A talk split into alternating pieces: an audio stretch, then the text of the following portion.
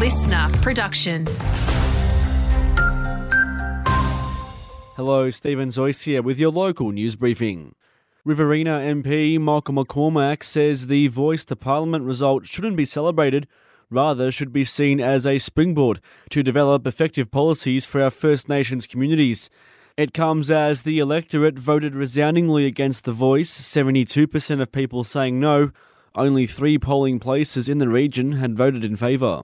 What we now need to do is to draw a line in the sand and move, united and together, to doing practical, tangible things to help disadvantaged Aboriginal and Torres Strait Islander people, particularly in regional and remote areas. The no result was higher in Farrer, seventy-four percent of locals voting against the change.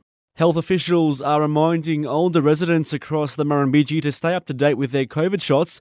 The current advice is that anyone over seventy-five should have a booster if it's been six months since their last shot, and those over sixty-five should consider it with their healthcare provider.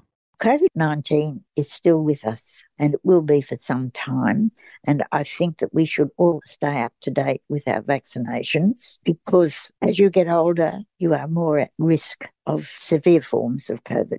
That's Val Fell from the Aged Care Council of Elders. Another reminder for locals across the region to be snake aware as the days get warmer. Serpent sightings are on the rise in backyards, parks and on footpaths. Griffith councils urge the public to keep lawns trimmed, brush up on first aid, and if you spot a snake, leave it alone.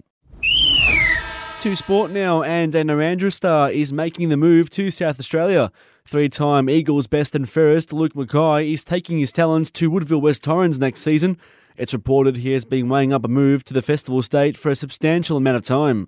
He says the reason behind the move was to test himself at a higher standard of footy.